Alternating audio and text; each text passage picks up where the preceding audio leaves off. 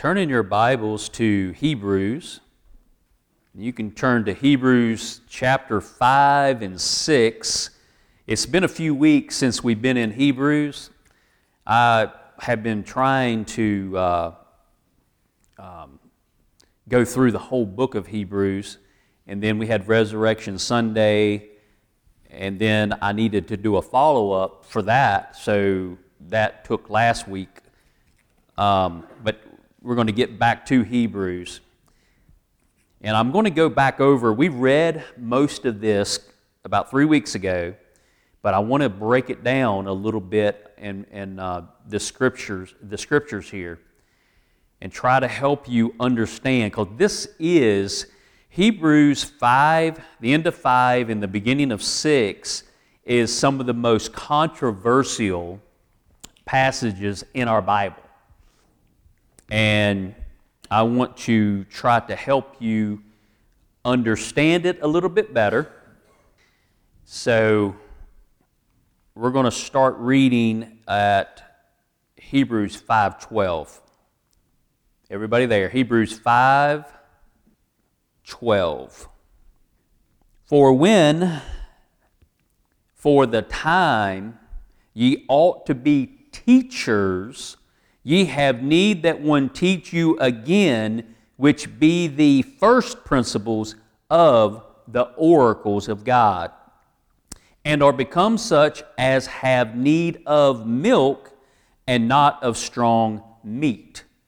For everyone that useth milk is unskillful in the word of righteousness, for he is a babe.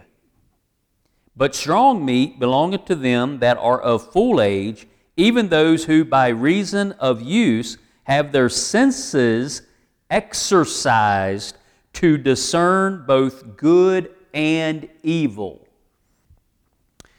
Again, pay very close attention to words.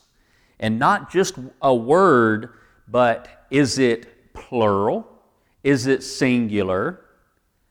And all, all the, the words that uh, are in pretty much just the King James Bible uh, that give us clues as to what is being and who is being talked to. So we get a lot of clues in the words that are used. And all of these words are very important. And sometimes we, we have to guess on some things, and I do it uh, where I, I don't know exactly for sure what something is meaning, and then later on, God shows me something, or I'm reading somebody else, or somebody shares a message on it, and then I see it a little differently and go, oh, okay. And I have to maybe backtrack and say, well, I thought this, but now I'm thinking more this. And as time goes on, you will see those things. You'll notice those things yourself if you're in the Word of God.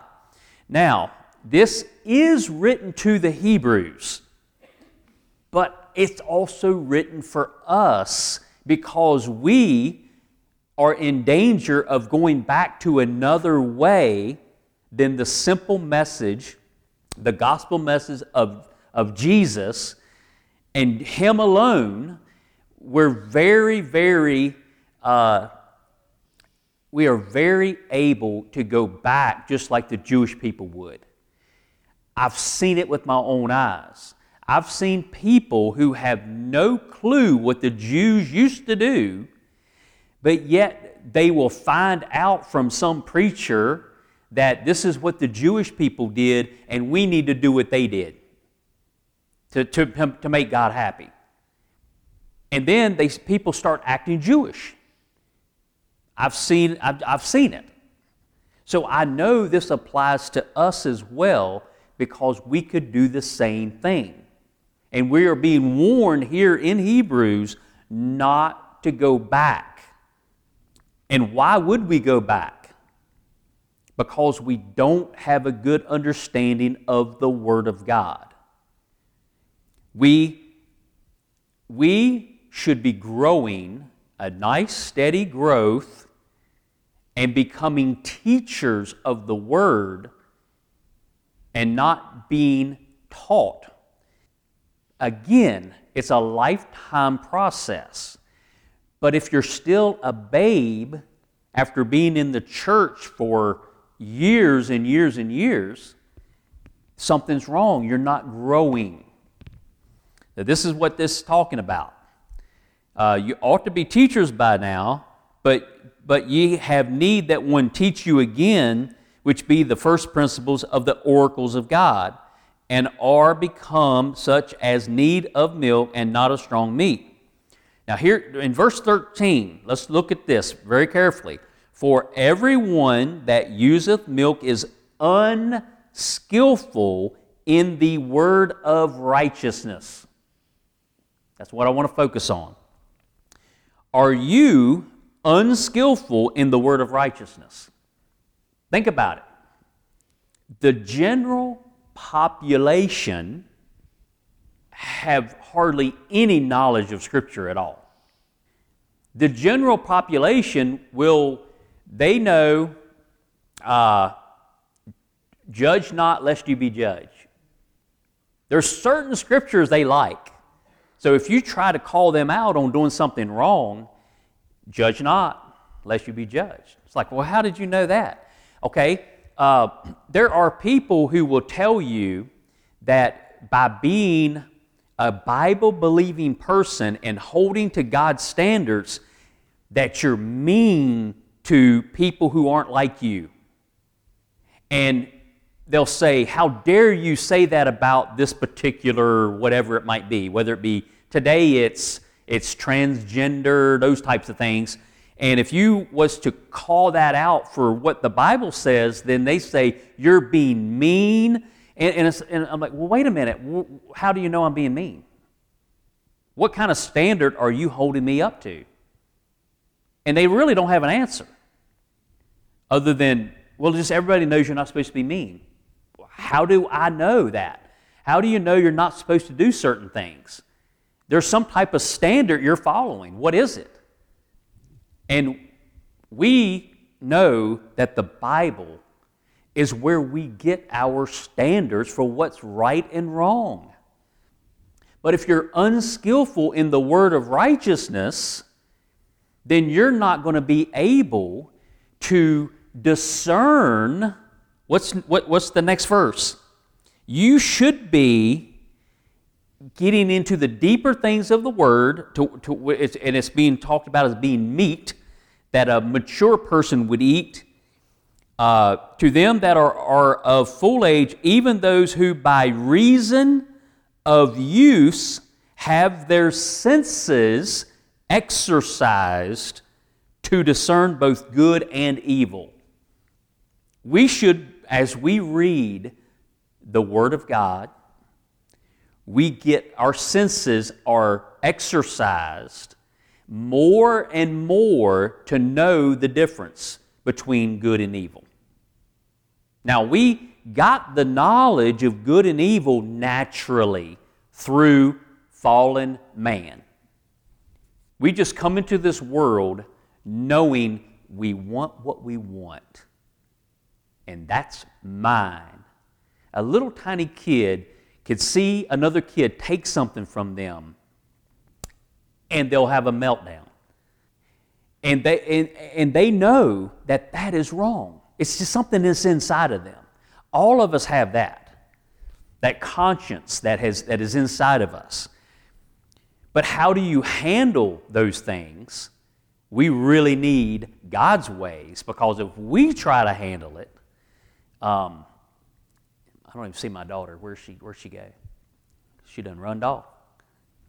She's a runner. That's what she does. She runs off. Well, I can remember when Joseph, when they were little, and Anna was tiny.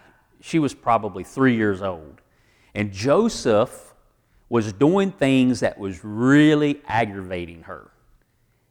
And he wouldn't stop doing it. I don't know what it was, but he was doing something that really uh, made her mad, and she needed to protect herself from, from him. And she took a sharpened pencil and attacked him and was going to just do away with that trouble. I'm glad she's not in here right now. And she needed to be instructed by a God fearing mother and maybe get her, her, little, her, her little butt whipped. You know, you don't do this. You don't act out in violence against your brother. Yeah, he may have deserved it, but this we don't do that. You know, so you and, and people will freak out over spanking little kids today. Freak out over it. And I've got a whole list in my notebook of uh, the rod, just out of Proverbs. Back when I was reading through Proverbs, and I, and I started taking note of certain things, and you know, a, a father or mother who withholds the rod hates their ch- child. If you just let them grow up anyway, and I've watched parents who thought they were being nice and sweet by not correcting their children, and their children have gone the other way. I've seen it. Oh, I mean, good, well meaning parents and grandparents who will not do what the Bible says to keep a child in the way, and they have gone off and, and they're lost. And it's like their mind has become what the Bible calls reprobate, and they cannot be brought back. And that's scary. But the Bible does talk about a mind becoming, a person, a person's soul becoming rep- reprobate to where their heart is so hard, there's nothing you can do to get them back. And now you're down to praying. All you have to do can do is pray. You can't bring them up in the way they should go, train them up in the way they should go, because that's all gone. You've missed your opportunity. And now you have to, you know, you pray and you hope for a miracle. That can happen, but it doesn't happen very often. So we have to direct people because if you allow people to get into sinful ways, their heart gets hardened more and more, and they become closer and closer to that reprobate state. So, the point of that, those verses right there, is to grow in your faith and to become skillful in the word of righteousness. That's your Bible. Please become skillful in that. You must know the Word of God. Okay, moving on. Here's a, here's a verse to back up that. This is out of Isaiah chapter 5. Listen carefully, verse 20 and 21. Isaiah says, Woe unto them that call evil good and good evil that put darkness for light and light for darkness, that put bitter for sweet and sweet for bitter. Woe unto them that are wise in their own eyes and prudent in their own sight. When people come up with their own rules, they come up with some weird stuff. And it's the opposite of what God intended. Do we see evil being called good today? Absolutely. And good things evil, and we see dark. And people say, oh, that's light. No, it's not. All right, now we are at chapter 6. Again, we've read all this before, but I'm trying to go back through it and, and break it down a little bit better. Therefore, leaving the principles of the doctrine of Christ. Now, that sounds weird. If you read, if, when you read that, why would I leave it? Well, it's not that you're, you're abandoning it, it's there and it's a foundation. So if all you ever do is lay it a foundation and you never built on it, what good is it? You're supposed to build on a foundation. So it's saying, uh, therefore, leaving the principles of the doctrine of Christ, the doctrine of Christ is wonderful. You should, you should have heard that by now. I know you've heard it many, many times from me alone. You've heard it from other people. So, are you here today to get saved all over again? We might have a brand new person come in, and I may change the message for today, not because I wanted to, but because the Holy Spirit's leading me to change the message a little bit because we got a brand new person that we don't know, and they might need this basic doctrine of Jesus because they may not know it. But almost everybody sitting in here today have heard it so many times. So now we got the foundation, which is critical. Right? Foundations are critical. Um, build it on a solid rock called, called Jesus Christ. Joseph was listening to this uh, comedian on online, and he, he was, uh, this comedian was, was talking about people asking him to pray for certain things, and there were certain things he just didn't want to pray for. And somebody called him up and said, Well, my friends down at the beach on the coast, they have a $5 million home, and the hurricane's coming right at it. Will you pray for them? And he's like, Nah. He, he said, did they build their house on a solid rock? No, they built it on the sand. Okay. And so, do you want me to pray for them? Uh, God, direct the hurricane and all those, those floods away from that big house and wipe out all the poor people around them? Of course, he's the comedian. Everybody laughed at him. They're not going to laugh at me. But it was, he was using godly principles in the way he was talking about it. Let, all right, here's the next part of it. Let us go on unto perfection. Now, when you see perfection in the King James Bible, uh, it means completeness. It doesn't necessarily mean that we are to be perfect, because none of us are perfect but we are to work toward that completeness, not laying again the foundation of repentance from dead works. Now, we're going to have to stop there. Repentance. Now, pay close attention to what I'm saying. And this, this will probably bother you a little bit when I say this we have been or are guilty of saying you need to, if you go out and talk to a sinner, talk to somebody, we might say you need to repent of your sins and say a sinner's prayer, and we try to witness that way. Why do we say repent of your why would we go out and tell a sinner to repent of their sins? And what does repentance mean? Right here it says repentance of dead works. What's dead works? Dead works could be reading your Bible every single day. Could be. Well, I, well, well, no, no. Dead works, that would be sinful things. No. It's anything at all. It could be coming to church every single Sunday and not going on vacation with your family because, no, I got to go to church. That could be dead works. If you are thinking that that's getting you ahead and that God would surely pick you over others because you've never missed church and you read your Bible all the time, you know, it is absolutely wonderful if you read your Bible every day. I'd be thrilled to know that you're reading your Bible every single day. But don't make it a dead work.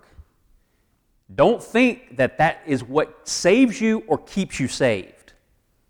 It will help you build on the foundation, but be careful what you think of dead works. And be careful about telling people that they need to repent of their sins to come to God. They're not able. Until you get the power of the Holy Spirit, your sins are going to be thriving.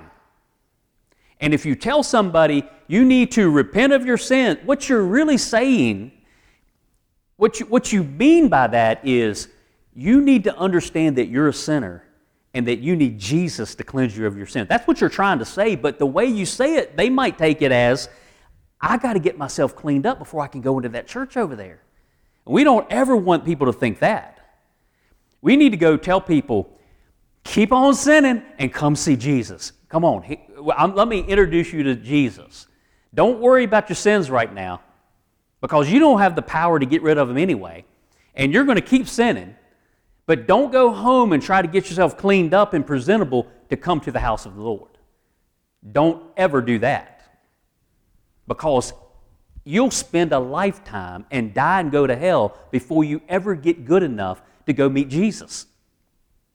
You need Him just the way you are. And I don't care how filthy of a sinner you are, come to Jesus in that state. Don't be ashamed. Just come to Jesus. So I wrote down most people see the word repent and automatically think, be sorry for your sins and turn from them. That's what most people think. Be careful about that. Yeah, we should be sorry for our sins, and most of us are. All right, here is uh, Acts 20, verse 21. Testifying both to the Jews and also to the Greeks, so that's the Hebrew people and the Gentiles, repentance toward God and faith toward our Lord Jesus Christ. That's all it says there. It doesn't give a condition. Now, right here it says repent, and this is Hebrews, it says repent from dead works. Repentance of dead works. That is a foundation that we shouldn't have to be going over again and again. So, degenerate man first needs to reconnect with God, and I'm talking about mankind, needs to reconnect with God before he can have the moral strength to turn from his sins. Is that true?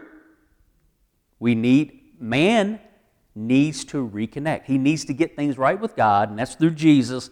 Then he might have the moral strength to turn from his sin the focus is God and our relationship with Him. That should be the focus.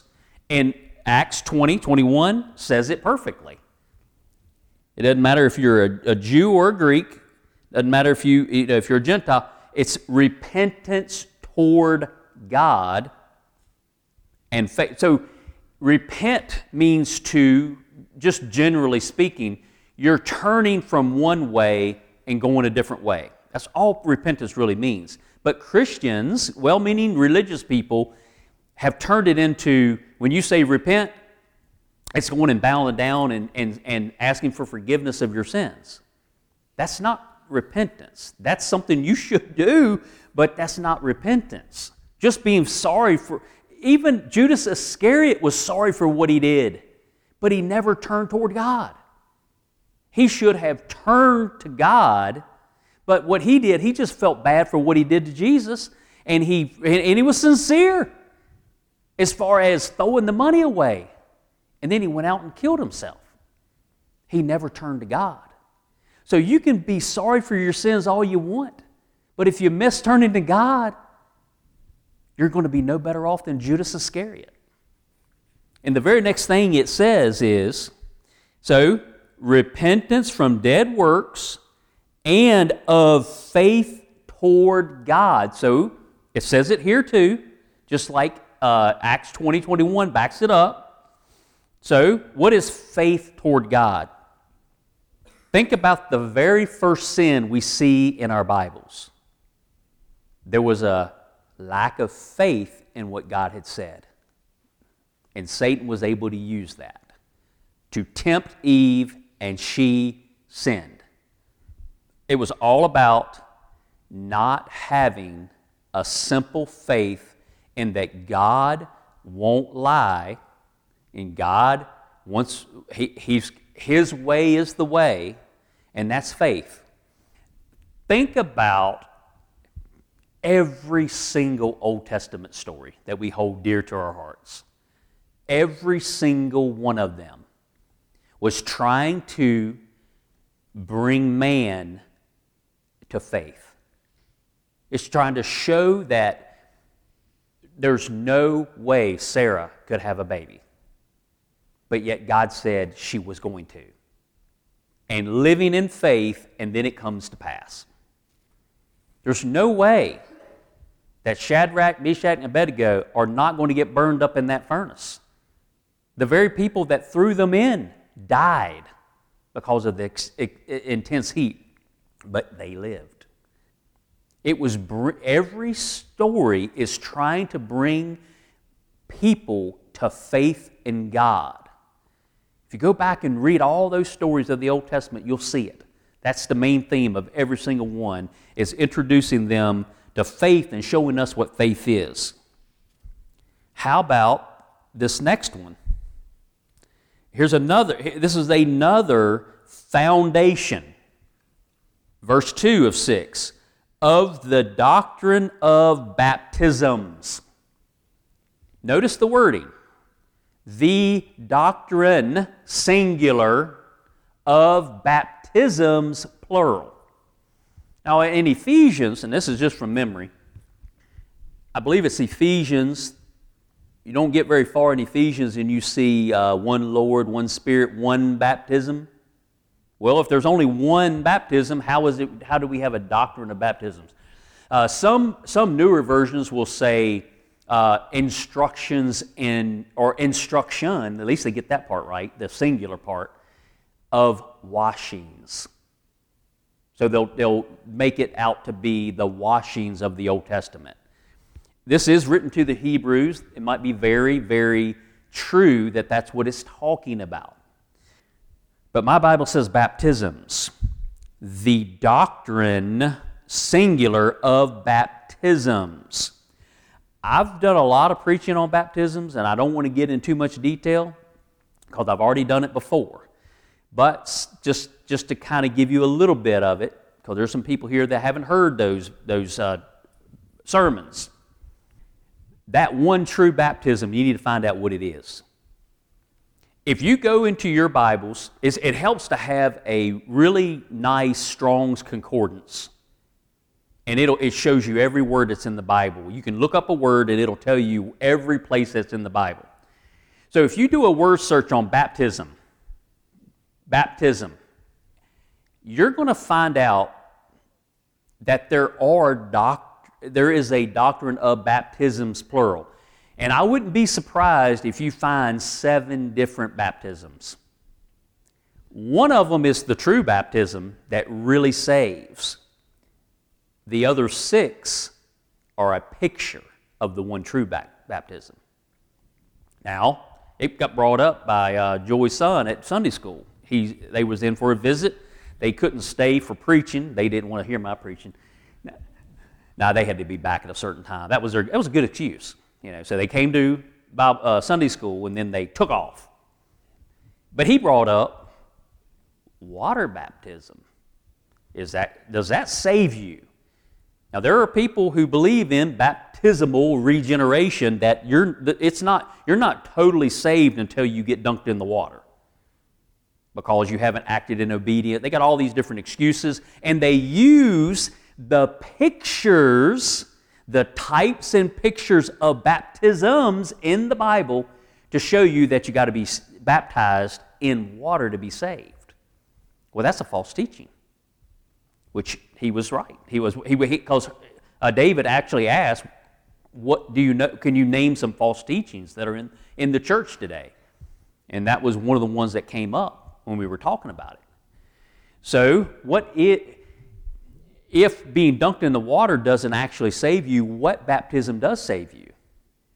Being baptized into the Holy Ghost. The, the, Holy Ghost baptizing you into Jesus, that's the one that really saves you. That's the one baptism. Now, the other baptisms are a type and picture of that. There's even a baptism unto Moses in the sea. You'll see it. If you look, if you go and do that word search, you will see a baptism unto Moses in the sea. Did anybody get wet? Not the Jews, but the ones chasing them did get wet. The ones who got wet were destroyed. The ones who didn't get wet were saved. Okay? You can go to 1 Peter chapter 3. And I started, uh, instead of turning in my Bibles, now you can do this if you want, but I'm got Bible on my phone, okay? So if you're out there playing with your phone, I'll try not to get mad at you for being on your phone during church because you might be looking up the Bible. But you better be. I might get some spies out there to kind of look over your shoulder, make sure you're actually in the Bible. But if you go to 1 Peter chapter 3, verse, let's look at uh, 20, 21, 20 and 21. It's, this, this is 1 Peter, and if you don't have time to, to turn to this, you don't have to, you just write it down, and you can look at it later. Which, this is one of the types, which sometime were disobedient, talking about the, the spirits that had been uh, witnessed to, or uh, when it said by, by I don't, I'm not going to go into that. All right, when once the long suffering of God waited in the days of Noah while the ark was a preparing, wherein few, that is, eight souls were saved by water. Eight souls were saved by water. That doesn't make any sense. The like figure whereunto even baptism doeth also now save us so somebody could say, see there, you got to be baptized to be saved. It says it right here in 1 Peter. No, this is a picture. It says, the like figure. And did, did, did Noah, Noah and his wife, their three sons, and the, the wives of the three sons, they were the only ones saved. Did they get wet? No. They went into the ark, which was like us being baptized into Jesus, we're in the safe place. And when judgment came, whoever was in the ark got lifted up above the judgment and were saved because they were in the ark. The people who actually got baptized in water all perished. So the real baptism is being hid in Jesus, being baptized into Him, that safe place. And this is a picture of it. So here's another baptism that the, when you do your word search, you'll see it right there in 1 Peter chapter 3. Y'all got a really good head start on this word search thing you're going to do. In, in 1 Corinthians, I wrote this one down. 1 Corinthians chapter 12, verse 13 says, for by one Spirit, capital S Spirit, are we all baptized into one body. No getting wet on this one either. Whether we be Jews or Gentiles, whether we be bond or free, and have been all made to drink into one Spirit. That's talking about the true baptism. Now, you become a believer, you're trusting in Jesus, you're born again, that should be one of the first things on your list is to be water baptized.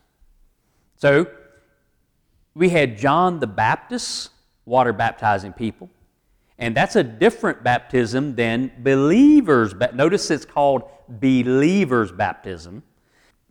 And you get dunked in the water, but it's not under John's, uh, it's not the way John the Baptist would do it. And John the Baptist himself even said, I baptize with water, but there's one coming after me whose shoes latches I'm not willing to unloose, and he will baptize you in the Holy Ghost and with fire, one or the other. So even John the Baptist said, He baptized with water, but the one coming after him will baptize you with the Holy Ghost. That's the true baptism. So you got John the Baptist, water baptism. You got believers' baptism. You've got the baptism into the body. You've got the bapti- baptism into Moses into the sea. You got the baptism of the ark, the story of Noah. So y'all find the, find the others, and, and hopefully you have a list of seven. I said I wasn't going to spend much time on that. Oh well. And of laying on of hands. Now, I've touched on that a while back. There's different people think differently of this, but we do have, you know, the laying on of hands. The apostles would lay hands on somebody to anoint them uh, or for healing. So we might do those things. Um, that's something. But if you're thinking about the Jewish system, they would lay hands on the innocent little sheep before the sheep got killed. And what was that signifying? It was your sins being placed on that lamb, and then that lamb died in your place. So we got to move on from that. You know, that, that's a picture of Jesus, uh, our sins being placed on him, and then he has taken care of our sins. And of resurrection of the dead, and of eternal judgment. Okay, We've talked a lot about the resurrection of the dead recently, last couple weeks. So this eternal judgment. All right, we're almost done. Don't don't don't be freaking out because we're not going to. I'm not going to cover everything that's in my notes. I know I know our time has gone by. So uh, eternal judgment. That's hell. Hell. It's real. And we can move on from that. We all know it's real. And this will we do if God permit. So all these things we can we can talk about it. But now the next verse four. You know, this, this is not going to end. This this message today is not going to end. You know where I wanted it to because we have run out of time. But um, we we are going to continue on with it next week. So make sure you're here next week. But I want you to understand that Verse, verse 4 For it is impossible for those who were once enlightened. That is the most controversial verse probably in the Bible, that next verse. We're being told to not lay the foundations again. Let's not come back to church every single week wanting a salvation message. We need to build on the foundation. And it's saying that if you could if you did walk away, that you couldn't be saved again anyway. And if you're doubting your salvation, get over it because you need to build on the foundation. If you're doubting, just, just move on. Don't doubt. The devil wants you to doubt. So don't be discouraged in doubting. Don't let people say, well, you know what? You're not reading your Bible every day. I don't think you're saved and then you start doubting. Or there's some type of sin in your life, and the Holy Spirit just hasn't convicted you on it.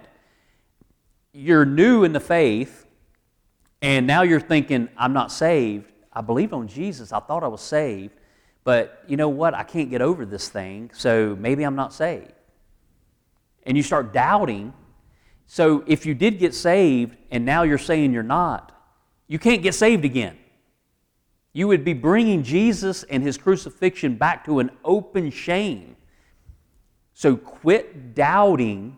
If you believed on him, you believed on him. Don't let anybody tell you that you're not saved. Move on from that. Be convicted. Yeah, maybe I should get over this thing that is that I'm it's so hard for me to get over because it's really easy for one person who doesn't have a problem in an area to tell the person who does that they need to stop that. It's really easy for those people to do that. So we all have issues. And, and, and I've met men who would go around telling people, well, you shouldn't be doing this, you shouldn't be doing this, you shouldn't be doing that. And then I'll talk about, uh, I'll ask them about certain issues and you can tell that they're into it. I don't even want to bring it up, but I can say, well, what about blah, blah, blah? And they, they don't want to talk about it. Don't judge me. So everybody's got issues. I pray that the Lord will convict you of those things and that you will know that you need to change in those areas and that you will depend on His finished work to get you out of those things.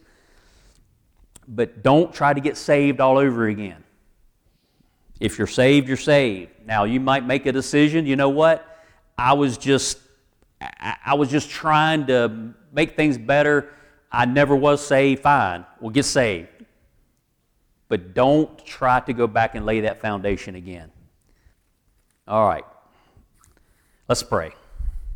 Heavenly Father, we thank you for this day. Father, we thank you for your word. Father, I pray that each and every one of us will be confident in your ways. Father, that we would have a desire to get off of the milk that is for the babies. And Father, that we would want to grow day by day and become more mature and work our way toward being complete in you, Lord. Father, we want to be a people who aren't wrapped up in our own problems and our own growth, but to get out and to reach those who don't even know you at all yet. Father, those people are dead and they need to be quickened. And Father, we have the answer.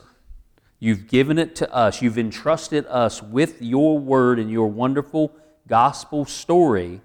And Father, we need to mature to the point where we can go out and share it with others. Thank you, Lord. In Christ's name we pray. Amen.